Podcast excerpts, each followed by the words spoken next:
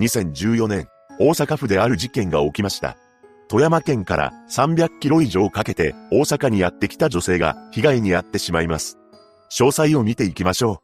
う。後に本件を起こすこととなる上田智義は鹿児島県で育ちます。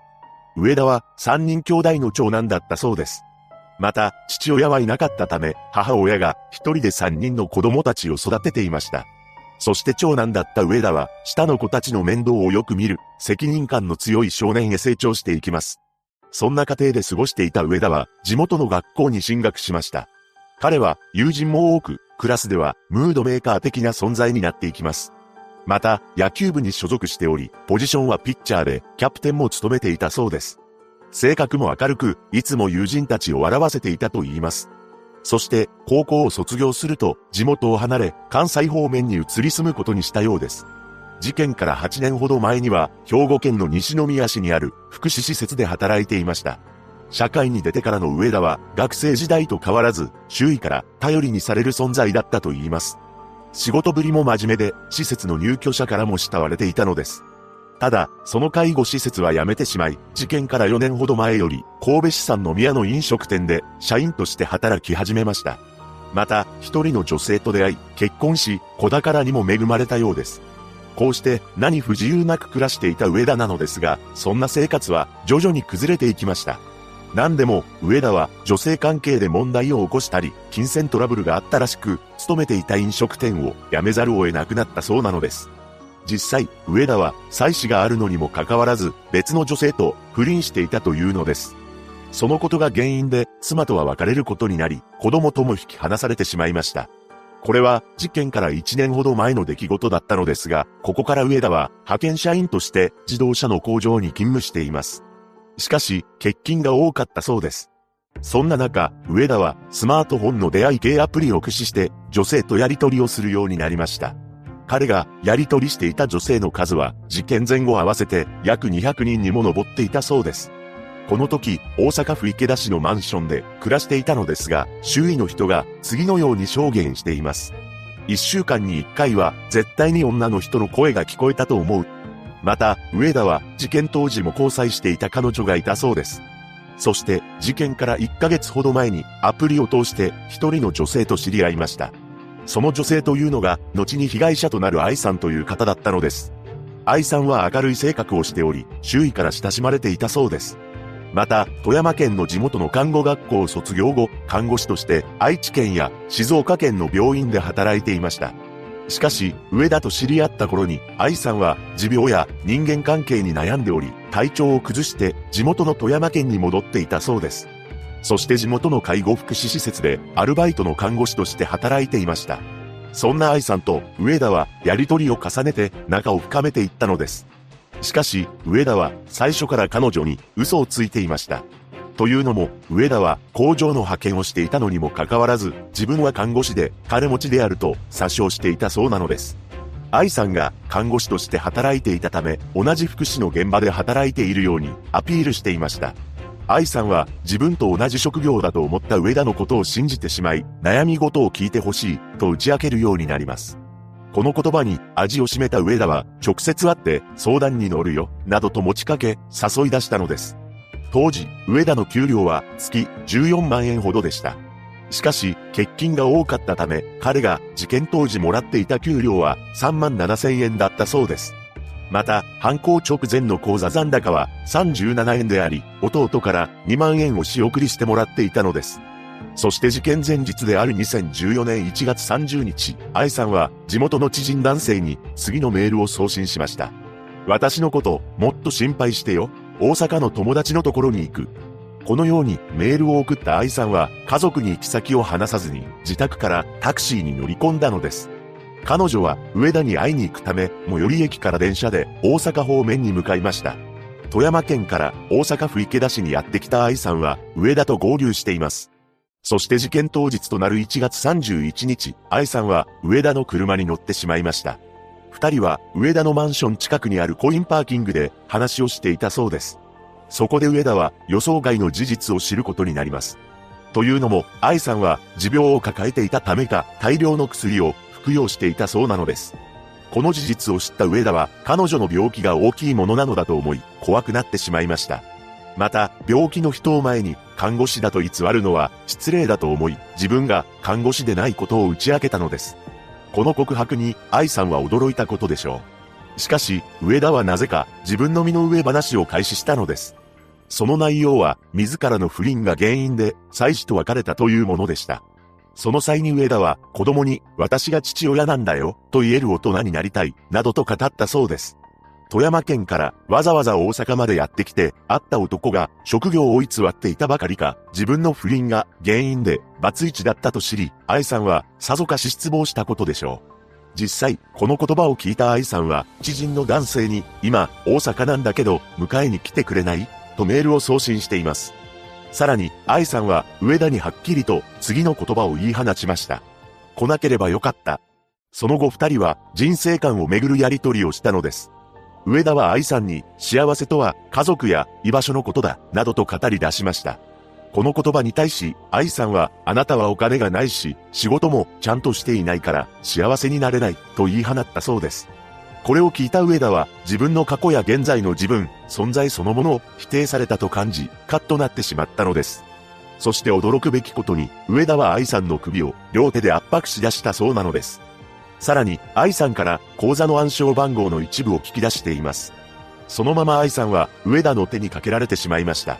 こうして恐ろしい犯行を終えた上田は彼女の財布から現金8000円とキャッシュカード1枚を奪い取ったのです。そして翌日の2月1日、上田は奪ったカードで残高紹介するため大阪市内の ATM に向かいました。この際、帽子やマスクを着用して人相を変えており、ちゃっかり変装しています。ただ、愛さんから聞き出せた暗証番号は一部だったため、正しい番号が入力できず、失敗してしまいました。しかし、しつこい上田は何度も暗証番号で残高紹介の操作を行っています。その回数は、なんと11回にも上っていたのです。ただ、そこまでしても正しい番号がわからず、結局諦めるしかありませんでした。その後、上田は偽装工作に動き出したのです。まず、愛さんの携帯電話を使い、彼女の知人に対して、一緒に住まないかと言ってくれる人が、静岡にいる、などと、メールを送信しています。さらに、2月3日には、大阪府豊中市で、レンタカーを借り、愛さんを運び入れました。それから、兵庫県の西宮市にある竹林に、移動しています。そうして人目につかない場所にやってきた上田は、変わり果てた愛さんを捨て、その辺にあったドラム缶をかぶせて、彼女の顔を隠したのです。また、大阪府、美濃市の山まで移動し、愛さんが所持していた財布や、カバンを捨てました。その後、勤めていた自動車の工場を辞め、兵庫県の尼崎市に転居しています。そこでは、わざわざ母親の旧姓を名乗って生活を開始しました。ちなみに、愛さんを手にかけた後も、交際中の女性とは関係を継続しており、なんと、その女性の姉の結婚式に平然と出席していたというのです。一体どんな気持ちで結婚式に顔を出していたのでしょうか？そのように数々の証拠隠滅を終え、日常生活に戻ったのです。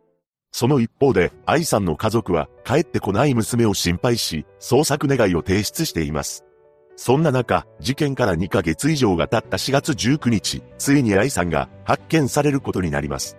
この日、タケノコ掘りに来ていた男性が、竹林で変わり果てた姿となった彼女のことを偶然発見したのです。すぐに警察が駆けつけて、上半身にドラム缶が置かれていたことなどから、事件として捜査を開始しました。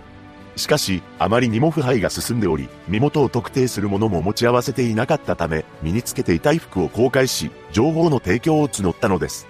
そしてこの公開情報を見た愛さんの母親が問い合わせを行い、DNA 鑑定で身元が特定されたのです。捜査員は彼女の交友関係を中心に捜査していき、携帯の通話履歴から上田の存在が浮上します。さらに、彼が複数回にわたり、レンタカーを借りて、西宮市の現場近くを通っていたことが判明したのです。そうして、上田は逮捕され、豚箱行きとなりました。彼は、間違いありませんと認め、上田の所有している車から、愛さんのスマホが見つかっており、供述通りの場所から、財布やカバンも発見されています。上田は取り調べで、自分のことを否定されたと感じ、カッとなって手にかけようと思った。その際、金も奪おうと思った。一人で捨てに行った、などと供述したのです。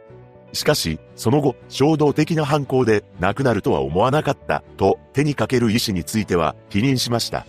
さらに、裁判ではとんでもない言葉を言い放つのです。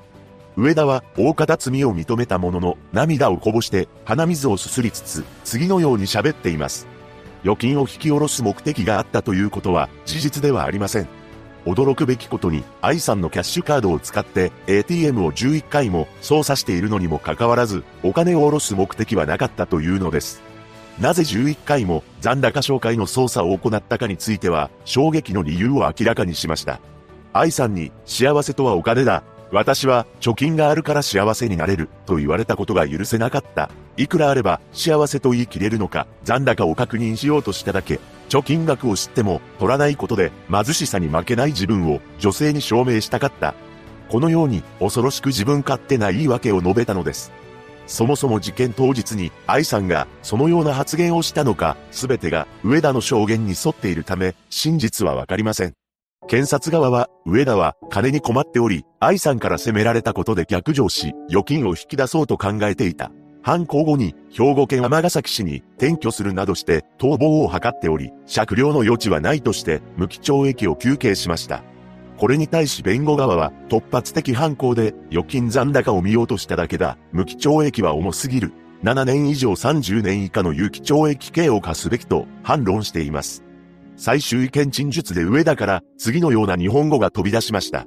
漢字の幸から人間一人を表す一を抜くと辛いという字になる。